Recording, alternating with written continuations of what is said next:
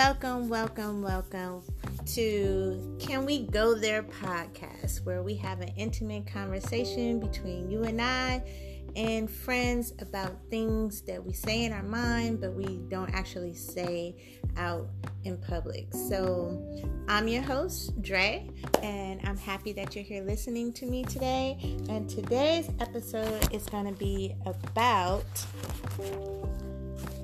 why mothers need self care routine.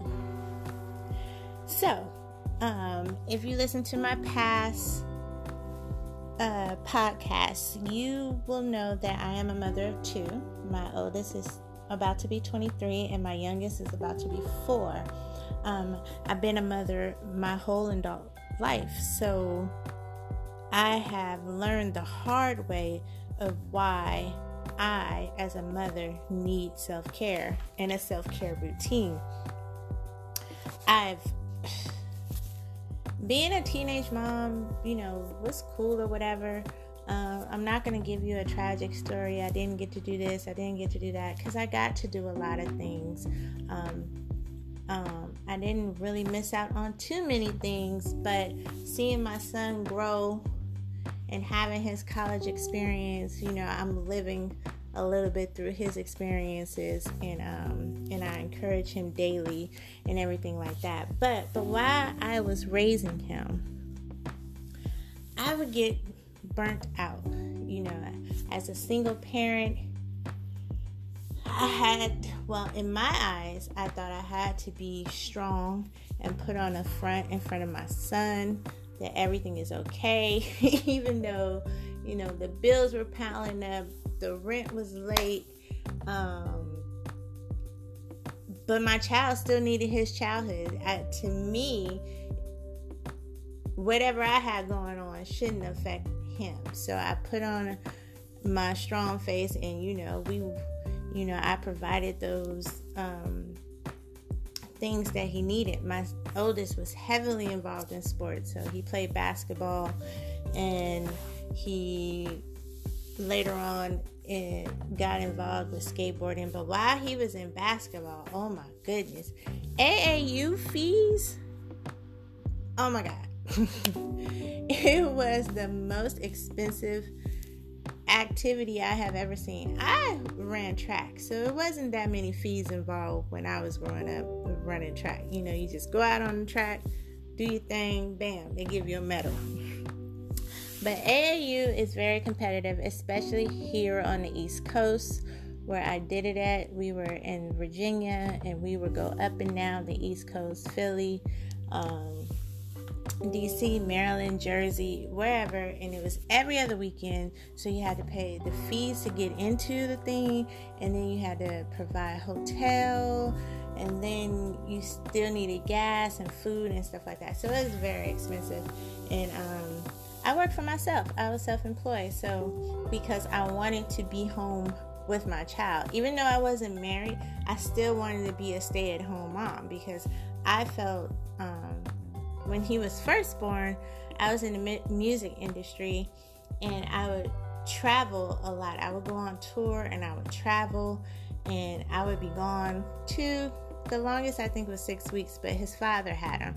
But when I decided I think when he got into the first grade that I was going to be home, I had to make it work. So I was self employed, and so when you're self employed, you know, you don't have that paycheck coming in, and so um, Virginia is kind of expensive, and so I just had to make it work. So, in that process of making it work, um,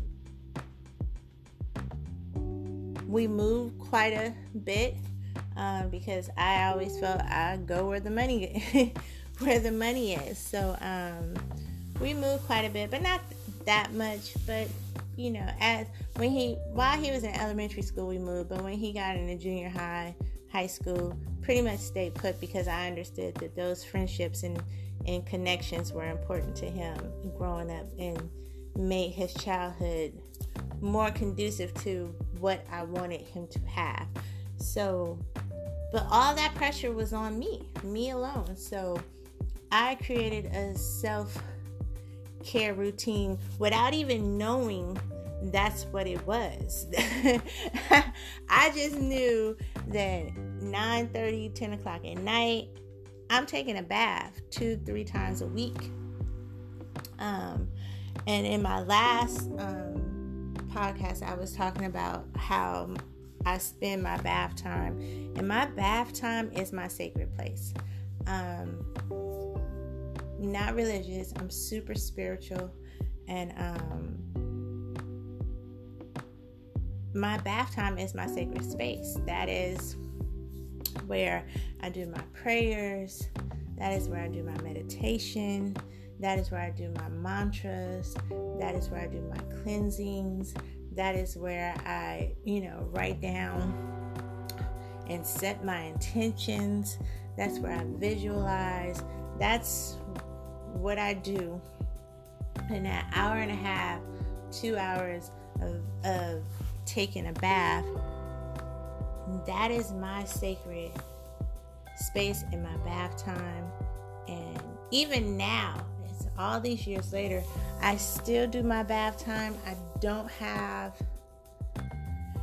uh, as much time because I have a three year old and he is rambunctious. And you know, my husband is great, but I'm, most of the time I'm responsible for putting my three year old to sleep because we, um, it's been almost a year since I stopped breastfeeding, but he's still quite attached to me. So um it's kind of it's, it's more I guess better for him for me to put him to sleep.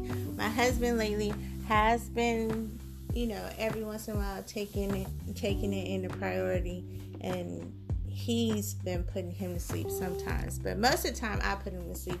And I don't know if any of you guys can relate, but when I put my three year old to sleep, sometimes I fall asleep too because Sometimes the only way to get him to sleep is to fake like I'm asleep.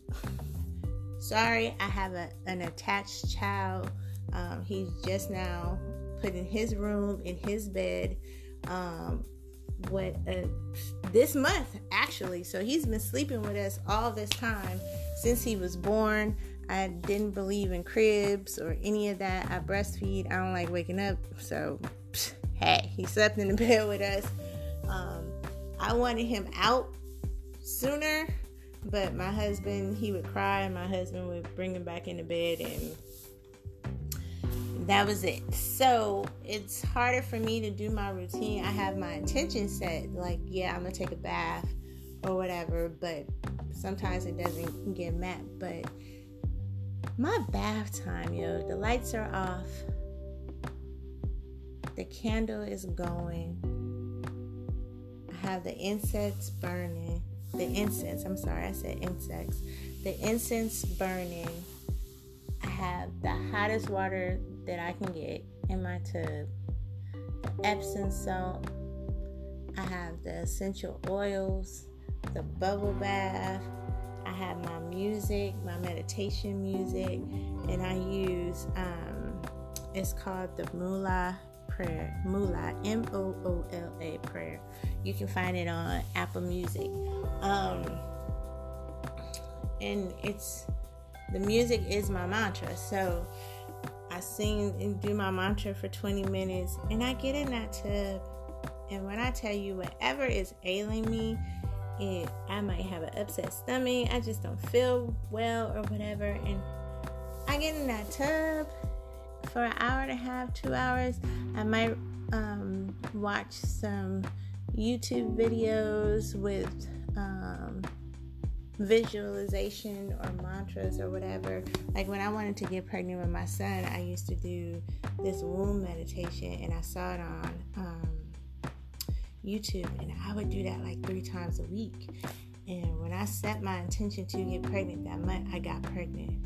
And so, um, yeah, the bathtub is really where I pray and leave it up to the universe to provide for whatever I need. So most people they find like a, a sacred corner or a prayer corner or whatever. Me, the bathtub is my space. My bathroom is super clean. I use a lot of bleach.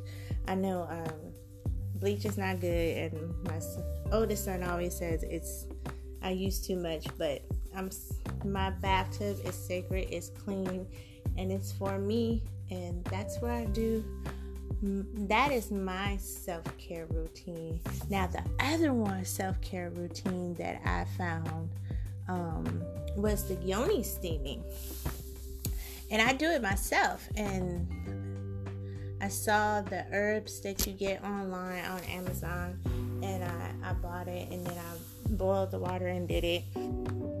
And I did this because I had a miscarriage last year in December. Oh, we gonna go there, y'all. So the podcast is can we go there? So we are we are gonna go there. So I had a miscarriage last December, and this was my fifth miscarriage. Um, and this miscarriage was just like people would be like, "Oh, I'm sorry," and I, at this point in time, I was like, mm, "Nothing to be sorry about." I was like five weeks, didn't really know, you know, whatever. Um, because it was my fifth one. I guess I was, I'm kind of numb to the feelings or whatever. Like when it happened, I was like, "No, no, no, no, no, no, no, no, no." But then it happened. It was an ectopic pregnancy, so it took. Whew, it took so December I had it, January, I February I started getting treatment. So it took all the way into April for it to fully get out of my system. So I was online trying to figure out um, different ways to heal and uh, revive and replenish my uterus, my fallopian tubes, and stuff like that. And I found the yoni, the yoni st- steaming, and um, I started using that. And so the effects, they say, if you steam for 30 minutes to an hour, and they want you to do it before, after, right after your period, but before ovulation. So if you can get like three treatments in, and they say it regulates your hormones. It um it um you know builds it gets all of that stuff out. So since I had a miscarriage and it was ectopic, I wanted to get all the old blood, the reminiscence, all of that out. So I did that about two times and I saw the effects. I no longer had like um, vaginal uh, secretions coming out. it was like it was like it made all that stuff go away and it, it was good. And yes it does make you tighter. They say it makes you tighter. It um it cleanses it balance your hormones. I guess i have to do it a little bit more because i kind of got a hormone imbalance now. And so i'm working on that. So i guess i have to do it a little bit more to see um the effects that it would have on me. But the yoni steaming, just sitting there, I sit there for an hour with the lights off. And I sit there with the blankets. You're supposed to have the blankets covering you. You're supposed to keep warm.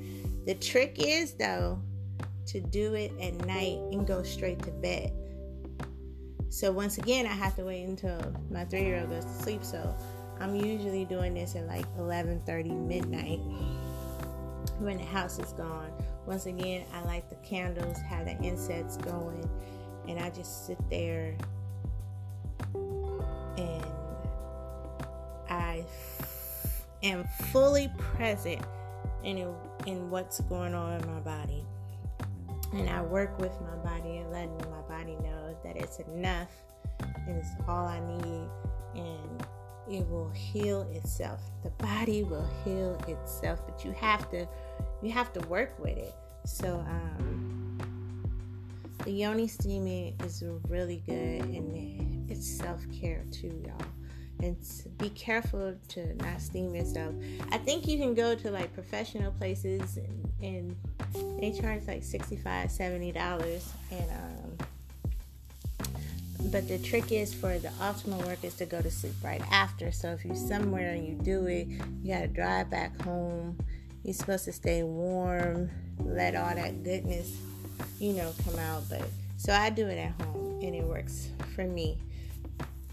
My next um, self care routine, and it's not weekly, but it will start. I just came from an acupuncture session earlier this week, and I hadn't been in a while, but I went earlier this week, and I was like, now I know why.